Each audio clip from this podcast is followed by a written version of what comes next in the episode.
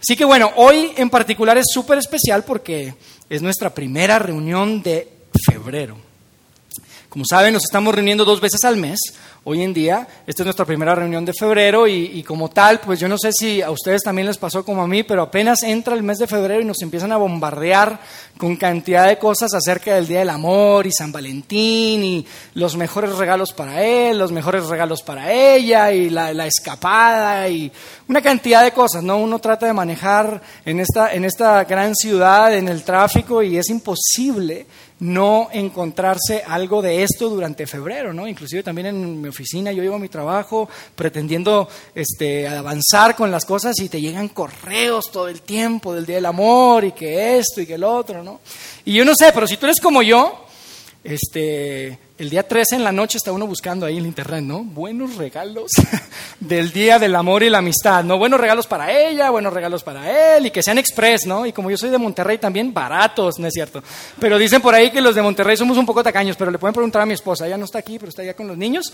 Pero, este, pero la verdad es que independientemente de si tú eres muy detallista, te gusta este tema de, de, planear y de, y de los regalos y de invertir este, dinero en esto o no, yo creo que todos queremos tener buenas relaciones. Especialmente si se trata de, relaciones de pareja. Yo creo que todos tenemos eso en el corazón. Tenemos este, este deseo de, mejorar y de, tener buenas relaciones. Eh, y, y la verdad es que cuando uno ve lo que sucede en nuestro alrededor, parece que este tema de y fueron felices para siempre cada vez es menos común. No sé si están de acuerdo conmigo, pero cada vez es, es, más difícil esto. Inclusive uno escucha historias y escucha situaciones de, de, matrimonios, de familias, de parejas, en donde uno dice, oye, esto de, esto de este, hasta que la muerte los separe, ¿será que todavía se puede?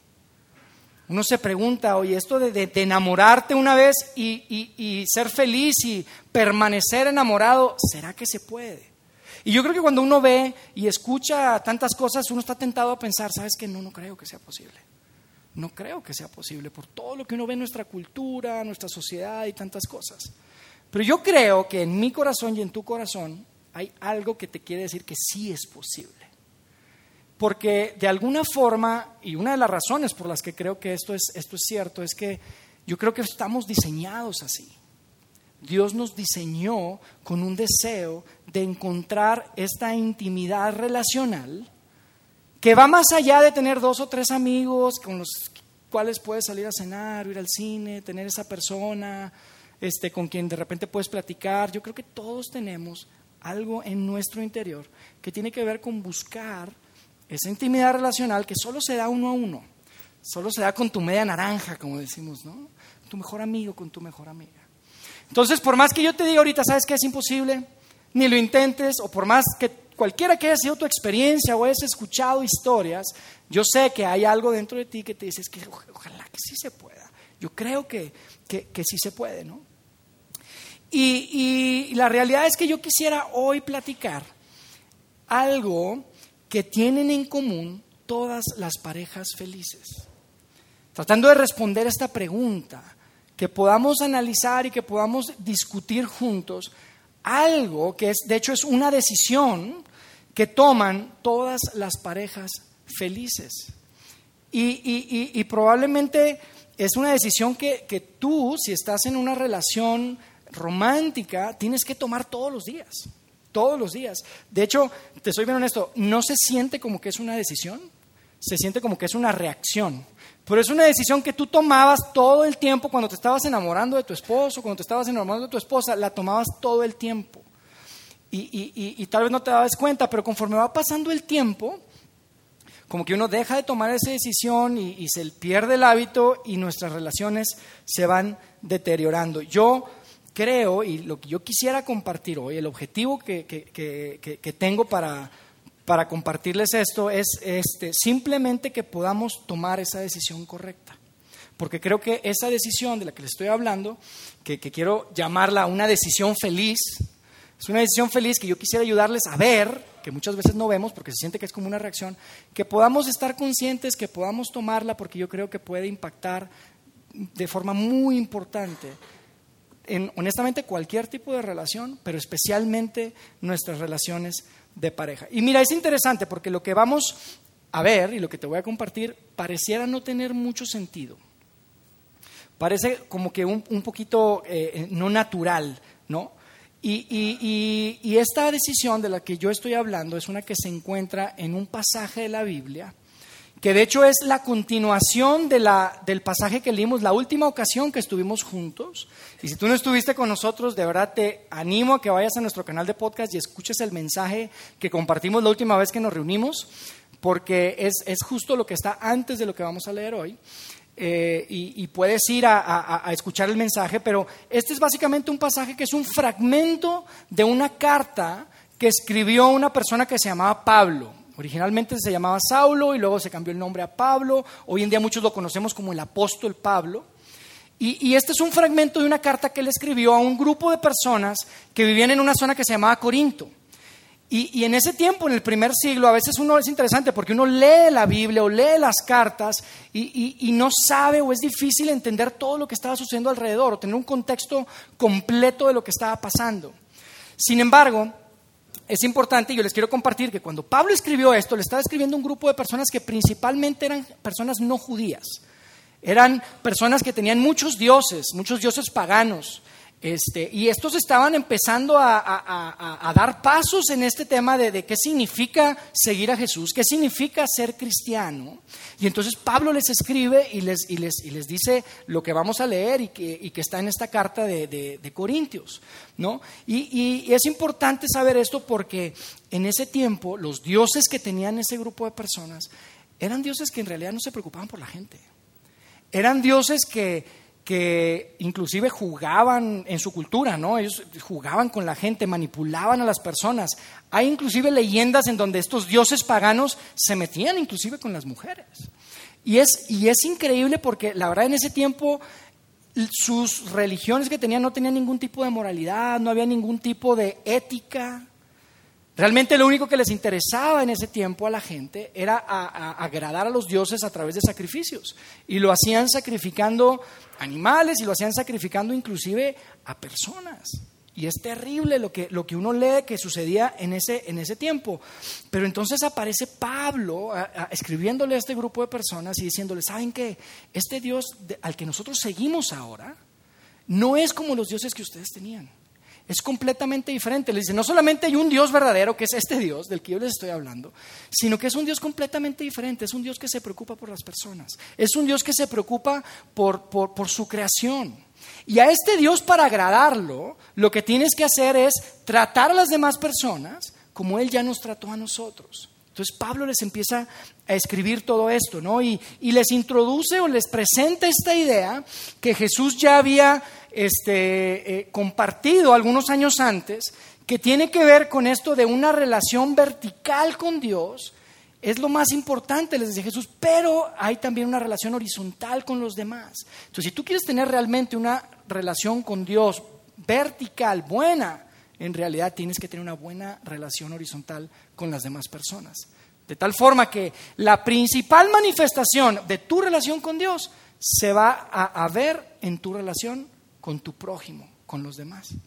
Y entonces Pablo en esta carta, que es la primera carta a los Corintios, en el capítulo 13, es un, es un, es un capítulo que lo conocemos como el capítulo del amor, probablemente ustedes lo han escuchado en alguna boda, Típicamente se hace referencia a esta carta o a este fragmento, este escrito en bodas este, evangélicas, este, en bodas católicas.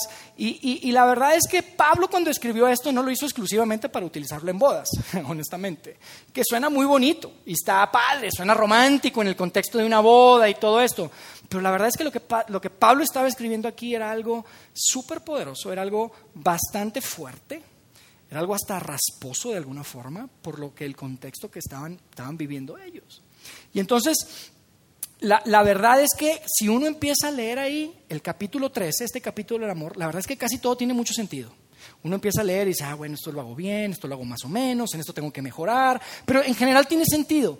Y hay una frase, hay un verso que ahorita vamos a leer, que para serles súper honesto, cuando yo lo leía, yo decía, ah, carambita, con que no me hace mucho sentido eso. Suena como raro. Es un, es un verso que vamos a leer y que la verdad es que yo decía, mm, como que no suena ni realista eso. O sea, como que no es algo que, tenga, que tenga mucho sentido. Y yo sé que estamos hablando de la Biblia y tengo que tomar la Biblia en serio, pero como que complicado, complicado. Entonces, fíjense, vamos a leer ahí a partir del verso 4, que es justo después de que Pablo les habla de, de que si pueden hacer mil cosas, pero si no tienen amor, les dice, no son nada. Pablo les está diciendo al principio, antes de esto que vamos a leer, Pablo les dice, tú puedes tener conocimiento, tú puedes hacer una cantidad de cosas, habilidades, obras, todo lo que tú quieras, pero si no tienes amor, no eres nada. Y después, Pablo les, les trata de describir qué es lo que es el amor, y les trata de describir el amor, porque en ese tiempo, como probablemente para nosotros, a veces el amor pensamos que es algo que nada más se siente, es algo que trae uno adentro, ¿a poco no? Si es algo que yo siento. Y Pablo llega y les dice a ellos, como nos dirá a nosotros hoy, el amor es mucho más que simplemente sentir, el amor es muy práctico, el amor se trata de hechos, se trata de hacer y no solamente de sentir. Entonces fíjense lo que dice Pablo ahí en el verso 4 de 1 de Corintios 13. Dice, el amor es paciente.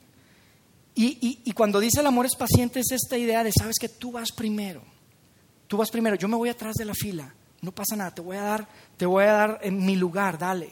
Dice, el amor es bondadoso, o sea, el amor es cortés, respeta, le da el lugar a otro, ¿no?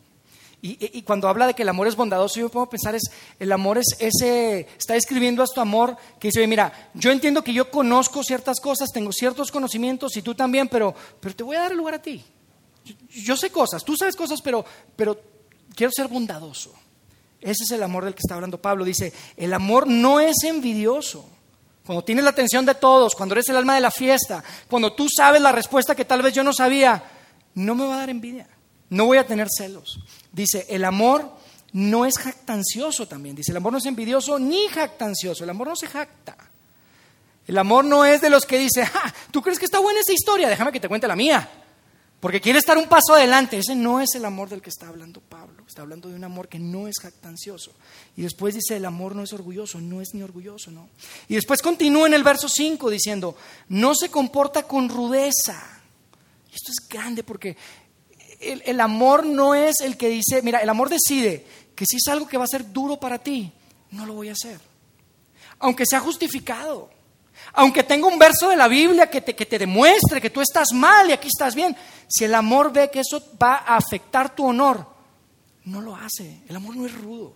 Y a veces es tan fácil pensar, yo, yo, yo, yo pienso en, en, en, Pablo escribiendo eso y en tantas ocasiones en las que escuchamos este tipo de experiencias en donde parece que la gente quiere agarrar la Biblia a golpes, quiere agarrar a la gente a golpes con la Biblia, ¿no? Y te va un verso para que sepas que estás mal. Yo creo que Pablo les diría, no, no, no, el amor de Dios no es así, el verdadero amor no es rudo. Dice, no es egoísta, y es otra vez esta idea de, de tú vas primero. Dice, no se enoja fácilmente. El amor no es un cascarrabias, no tiene un mal genio. Dice, el amor, y este es grande, el último dice, el amor no guarda rencor. El amor no guarda rencor. ¿Quién puede hacer esto, no? Difícil. Pero ¿a cuántos de nosotros no nos encantaría estar en una relación con alguien en el que no se guardara ningún tipo de rencor? Puede ser increíble. Sería increíble. Y después fíjense lo que dice. Dice algo interesante que vamos a ver más adelante en el verso, en el verso 6.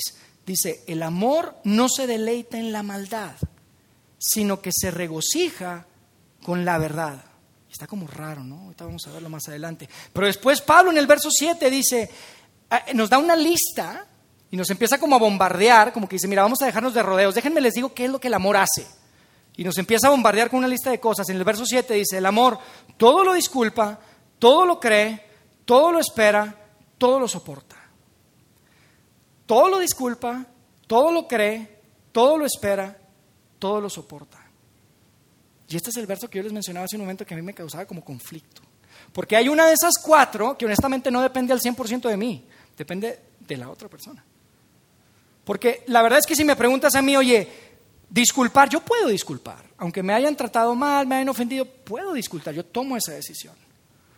Si pienso en todo lo espera, bueno, yo tengo esperanza que la cosa mejore. Sí, el amor puede esperar. Yo también puedo esperar.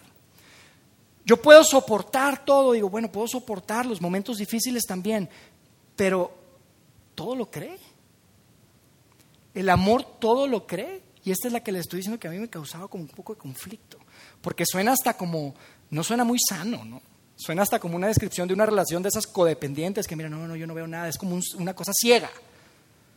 El amor cuando dice, el amor todo lo cree, lo que está diciendo es que en cada situación, cualquier situación que sea, el amor automáticamente decide confiar. El amor automáticamente decide creer. Decide que no va a sospechar.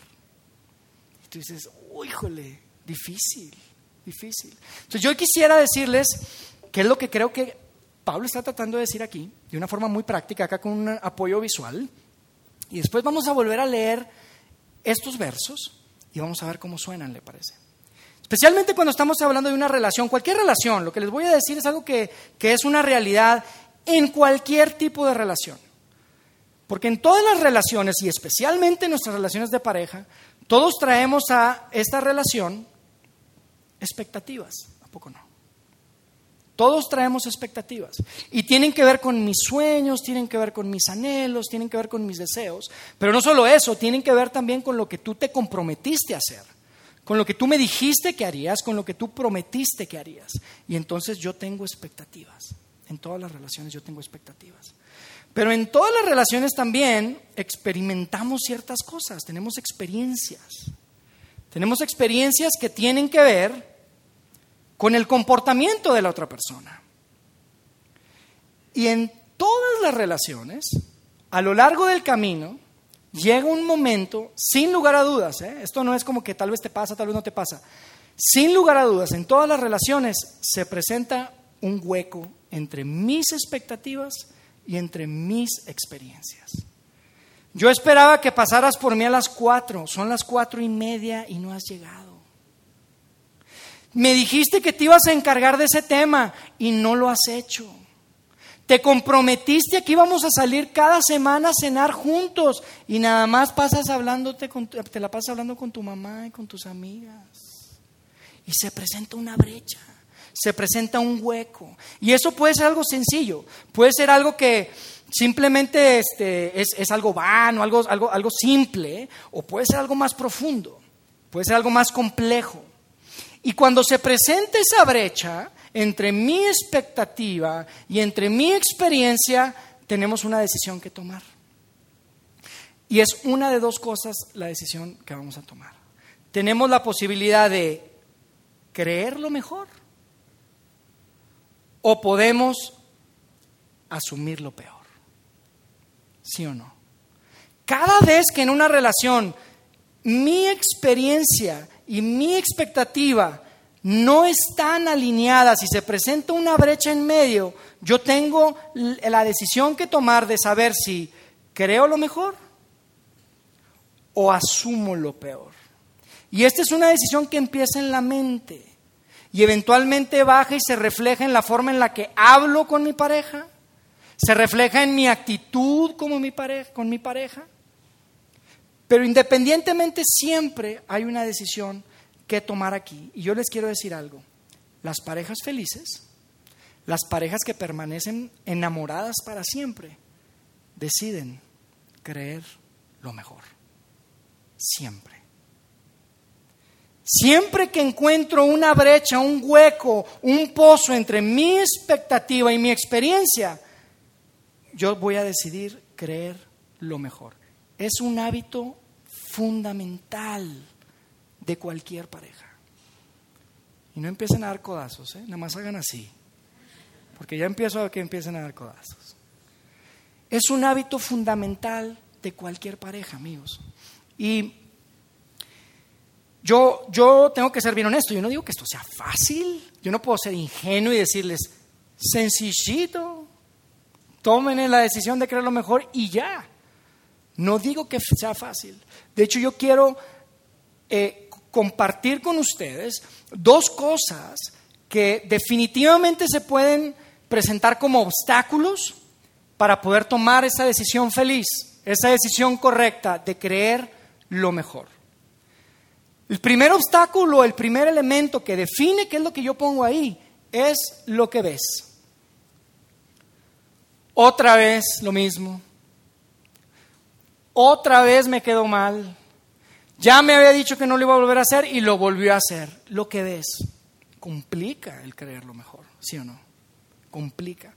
Pero en segundo lugar hay otro, otro obstáculo grande que es lo que eres. Porque amigos, seamos honestos, nadie entra en una relación como una hoja en blanco. Y nos encantaría que fuera así, ¿a poco no? Y hasta lo decimos, vamos a borrar, vamos a una hoja en blanco. Nadie entra en una relación como una hoja en blanco. Todos tenemos experiencias previas, todos tenemos hábitos previos, todos tenemos situaciones que hemos vivido, todos tenemos heridas. Tú tienes tus heridas con, tus papás, con tus, padres, tus heridas de tu matrimonio anterior tus heridas de tu relación anterior, de tu noviazgo anterior, de tu trabajo, de donde sea, pero tú traes un montón de cosas encima y las traes a la relación y todas esas cosas generan una cantidad de inseguridades. Y mira, es un mugrero lo que traemos, así somos, es la verdad. Y todo eso lo metemos a la relación. Entonces, lo que ves, obviamente, y lo que eres pueden determinar y van a ser un obstáculo para que tú puedas definir, creer, lo mejor cuando se presenta esta, esta brecha. Y yo te quiero decir algo y es lo que quiero que escuches el día de hoy. Independientemente de lo que tú ves e independientemente de lo que tú eres, al final del día, eso es una decisión que tú tienes que tomar. ¿Qué pones en la brecha? ¿Qué pones en el hueco entre tus expectativas y tus experiencias? Es una decisión que tú tienes que tomar. Pero si debido y derivado de lo que ves y derivado de lo que eres, decides todo el tiempo estar asumiendo lo peor, todo el tiempo asumo lo peor, porque es que es lo que veo y aparte yo soy así, porque mi mamá era así, mi papá era así. Entonces, si todo el tiempo estás asumiendo lo peor, ¿sabes lo que vas a hacer? Lo único que vas a hacer es que eventualmente vas a descubrir cosas vas a descubrir cosas que probablemente ni siquiera, ni siquiera eran la intención de tu pareja, pero ese ambiente que has generado de desconfianza, de asumir lo peor todo el tiempo, de estar cuestionando, ha creado y ha abierto un camino y ha creado un ambiente en el que probablemente va a terminar haciendo lo que más, a lo que más temor le tenías que sucediera. Eso es lo que va a suceder.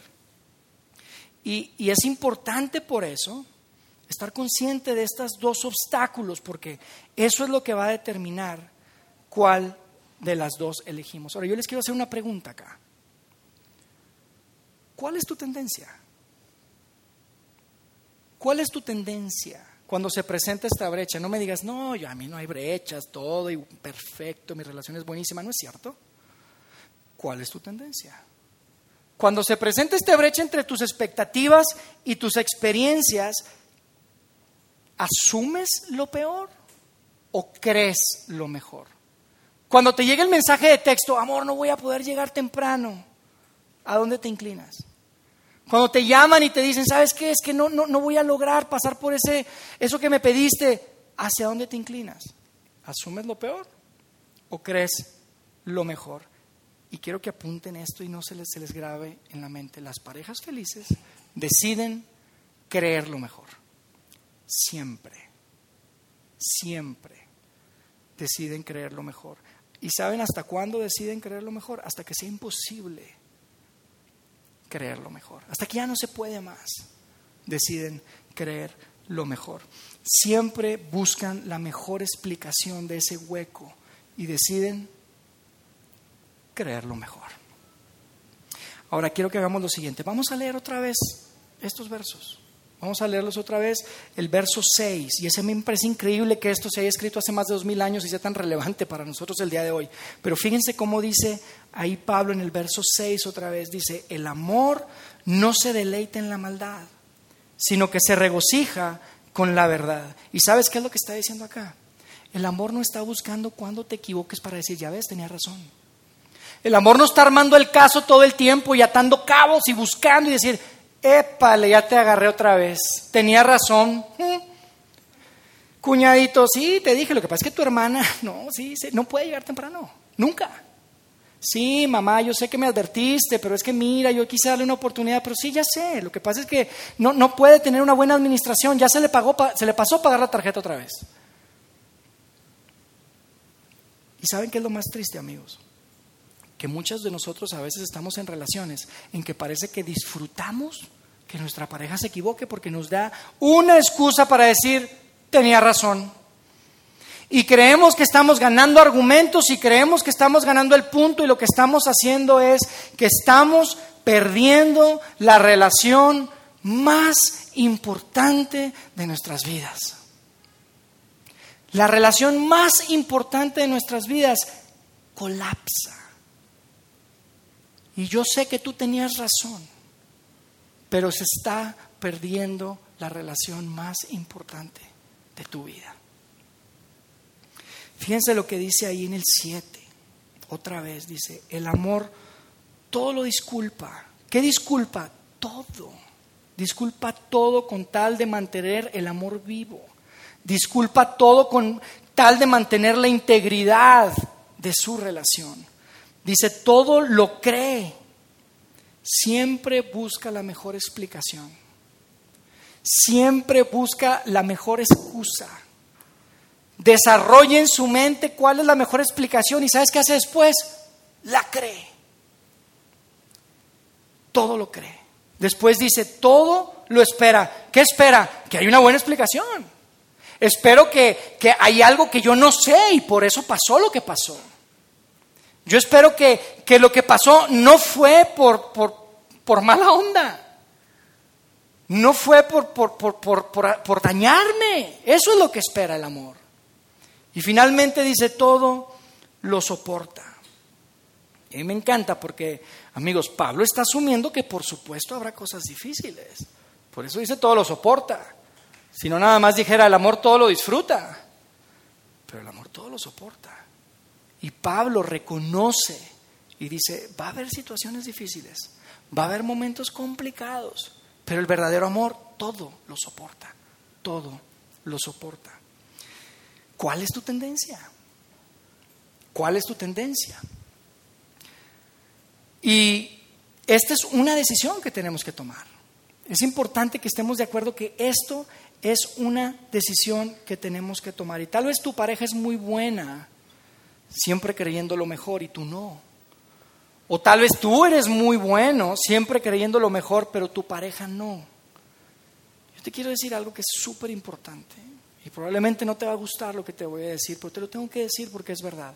Cada vez, cada vez que tú decides asumir lo peor, estás contribuyendo al colapso de tu relación.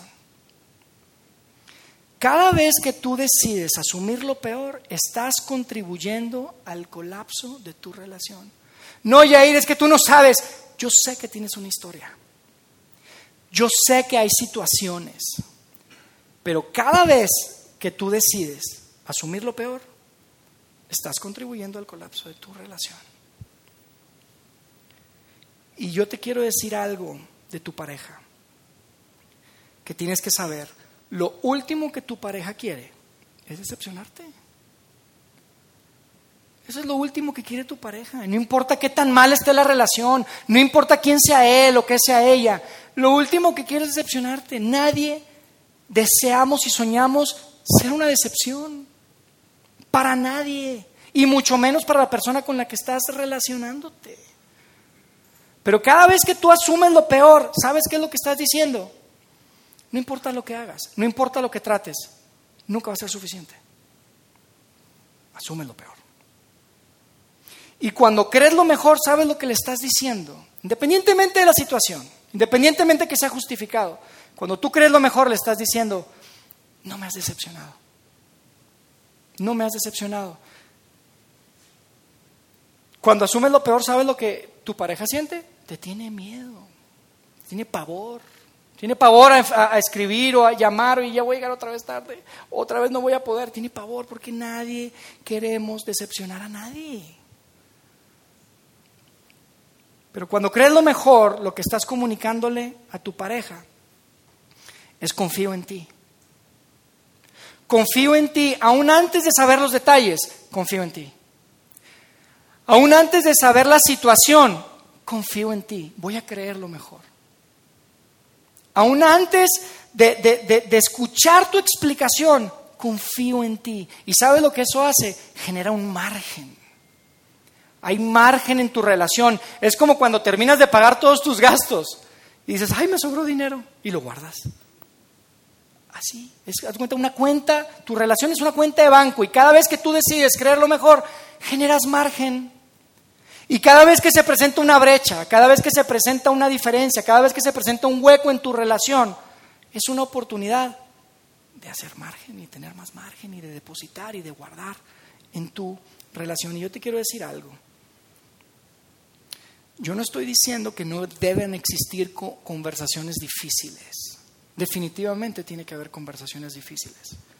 Lo que estoy diciendo es que una vez que tuviste esa conversación difícil, una vez que ya dijiste todo lo que tenías que decir y que ya dijo todo lo que tenía que decir, la próxima vez que se presente una brecha, tienes una decisión que tomar.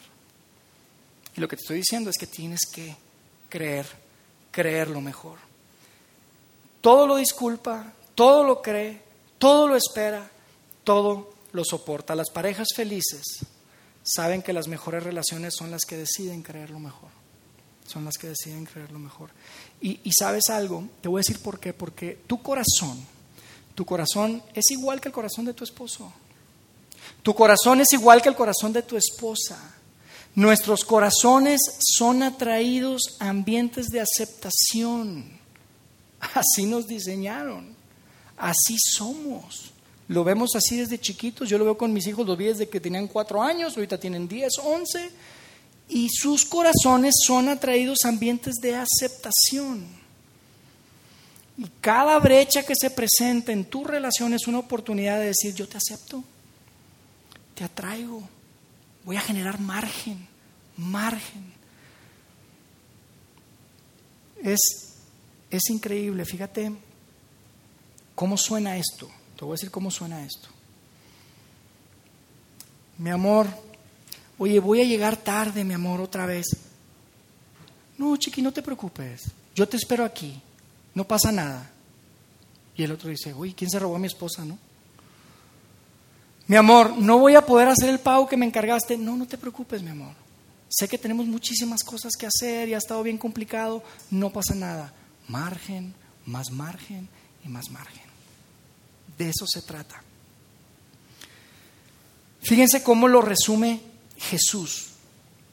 A mí me encanta lo brillante de, de Jesucristo porque lo, resume en una frase que de hecho ustedes conocen, seguramente la han escuchado antes, es súper famosa y está en Lucas 6:31. Lucas es este médico que hace un recuento y es un biógrafo de Jesús y deja registradas palabras de Jesús que son grandes y brillantes. La forma en la que él lo resumió fue así, dice, traten a los demás como les gustaría que los demás los trataran a ustedes. Traten a los demás como les gustaría que los demás los trataran a ustedes. Yo les quiero preguntar algo. Esto de asumir lo peor, ¿qué tal les está funcionando? ¿Qué tal les está funcionando asumir lo peor? ¿Está trayendo un cambio positivo a las relaciones? ¿Estás sintiendo que hay un buen camino? Estamos dando pasos hacia adelante cada vez que tú asumes lo peor. ¿Qué tal si haces con él o con ella lo que quisieras que ella o él hiciera por ti. Es más, yo te quiero decir algo. ¿Qué tal si dejas de lado toda la Biblia, todo el cristianismo, toda la religión y solamente decides que vas a hacer esto? Yo creo que para muchos de nosotros puede ser grande y extraordinario en nuestras vidas. Grande y extraordinario en nuestras vidas. Y yo quiero retarlos con esto y quiero cerrar. ¿Qué tal si la próxima semana, solo por siete días, no se vale más, solo por siete días, decidimos que automáticamente vamos a creer lo mejor? Me dijiste, ah, pero vive, voy a creer lo mejor, hay una buena explicación. Es más, no me tiene que dar explicación, confío en él, confío en ella. Una semana. Pero tú me dijiste esto y, voy a asumir lo mejor, voy a creer lo mejor. ¿cómo se vería nuestra, nuestra vida? Yo les quiero retar una semana. Acepten el reto. Una semana nada más. No pasa nada. Después, a los ocho días, si quieren, sigan asumiendo lo peor. Solo una semana. Pónganlo en práctica. Y yo les quiero garantizar que cosas increíbles pueden suceder en la dinámica de su relación, de su relación de pareja. Y yo quiero, quiero cerrar con una cosa más. Hasta, hasta acá está el mensaje, y esto es lo que yo quería compartirles. Pero yo quiero decirles una cosa más, que, que hace que lo que acabo de, de decirles sea todavía más grande, más importante y más relevante para cada uno de nosotros. Porque la verdad es que nuestra cultura, nuestra sociedad, si hay una cosa que a lo que le quieren dar la vuelta y quieren resolver y todo el tiempo, todo el tiempo están preguntando cómo mejorar, es este tema. ¿Cómo hacemos para ser felices en nuestras relaciones de pareja? Porque es difícil encontrar gente que es realmente feliz y que la pasan muy bien. Esos que dices, oye, qué bonito te llevas con tu esposo, qué bonito te llevas con tu esposa. Todo el mundo quiere eso, es algo natural. Es algo que nuestra sociedad quiere. Y cuando yo pienso en el mensaje que podemos darle a la cultura, que podemos darle a nuestra sociedad, no puedo pensar en nada que sea más grande y más poderoso y algo que refleje lo que significa seguir a Jesús que nuestras relaciones matrimoniales y nuestras relaciones de pareja. No puedo pensar en una mejor estrategia para que la gente se entere que hay un Dios y que es un Padre celestial que nos ama no puedo pensar en una mejor estrategia para que la gente se entere que Jesucristo y a través de su sacrificio y de su amor podemos tener acceso a Dios. No puedo pensar en una mejor que en lo que pasa en nuestras relaciones matrimoniales. Y yo te digo algo, si tú no eres un seguidor de Jesús, no pasa nada, está bien. De hecho, quiero decirte, todo esto es gratis, lo puedes hacer. No tienes que ser seguidor de Jesús para hacerlo, lo puedes hacer. Practícalo. De hecho, te reto igual que lo hagas en esta próxima semana. Pero si tú eres un seguidor de Jesús, esta es una obligación, amigos, que tenemos. Tenemos la obligación de modelar esto. ¿Y sabes por qué? No es porque seamos mejores que nadie. Es simplemente por el hecho de que nosotros conocemos a un Padre Celestial que nos ha ofrecido un perdón y ese mismo perdón que nos ha entregado nuestro Padre Celestial es el mismo perdón que yo le puedo entregar a la persona con la quien estoy compartiendo mi vida y con la quien voy a pasar el resto de mi vida, simplemente por eso, simplemente por eso. Y amigos, la mejor oportunidad que tenemos de impactar nuestra cultura, impactar nuestra comunidad, impactar nuestra sociedad, no es solo ir a la iglesia. No se trata de eso. Se trata de vivir amando a los demás como Él nos amó a nosotros primero. Tratar a los demás como Él nos trató a nosotros primero. Y qué importante empezar con la persona que tienes al lado. Qué importante, imagínense la oportunidad que Dios nos está dando y que nos puede dar de tener una nueva generación de parejas, de jóvenes, de, de, matrimonios restaurados, en donde la gente empieza a preguntarse, oye, ¿qué onda con ellos? ¿Cómo es que son tan felices? ¿Cómo es que se llevan tan bien? ¿Cómo es que pasan y, y soportan esas situaciones tan complicadas? Que nosotros podamos contestarles y decirles, no es porque seamos mejores, no es porque seamos más inteligentes, es por nuestro Padre Celestial. Es un Padre Celestial que nos amó primero y que dio todo por nosotros y es por lo que Él hizo por mí y en mí que podemos disfrutar esto. Y ese es mi deseo, ese es mi deseo, amigos que podamos ser un grupo de personas, una comunidad, familias, que la gente pregunte, ¿qué onda con esa, con esa gente? ¿Qué onda con esa gente? Se llevan súper bien. Y con sus hijos, y se aman, y se disfrutan, y se divierten. Yo quiero algo de eso. De eso se trata. No se trata de, oye, tienes que terminar esta lista de cosas que hacer para ser parte de nuestro club. Este no es un club, amigos. Este es un lugar para todos. Y queremos que la gente se entere y que todo el mundo sepa que Dios está apasionado interesadísimo y, quiere y todo el tiempo está haciendo todo lo que está en sus manos para, para, que tú te puedas acercar a Él y que puedas conocerlo y puedas decir, sabes que yo me considero un seguidor de Jesús, yo quiero ser parte, yo quiero, yo quiero ser Dios que tiene esa gente. Eso es lo que queremos lograr acá y Dios nos está dando la oportunidad de hacerlo juntos. Ese es mi deseo. Y ojalá que todos podamos practicar esta semana, creyendo lo mejor, no solo con tu pareja, practícalo con todos. De eso se trata seguir a Jesús. Creer lo mejor. No asumas lo peor. Cree lo mejor. Nuestra vida puede cambiar por completo con eso. ¿Me dejan hacer una oración? Dios, gracias porque podemos llamarte Padre. Gracias porque podemos acercarte podemos acercarnos a ti con toda la confianza de que tú nos escuchas. Y Dios, para Muchos de nosotros que podemos disfrutar de una relación que funciona, queremos decirte gracias por tu misericordia. No creemos que sea por nuestra capacidad o por nuestros méritos, sino por tu gracia y por tu misericordia. Y Dios, por todas las personas que están acá y que probablemente sus relaciones están colgando en un hilo, que están pasando por momentos difíciles de pareja, de relación, Dios, que lo que acabamos de escuchar ahora pueda ser un mensaje de esperanza y que tú puedas darles el valor para hacer algo con lo que hemos escuchado hoy.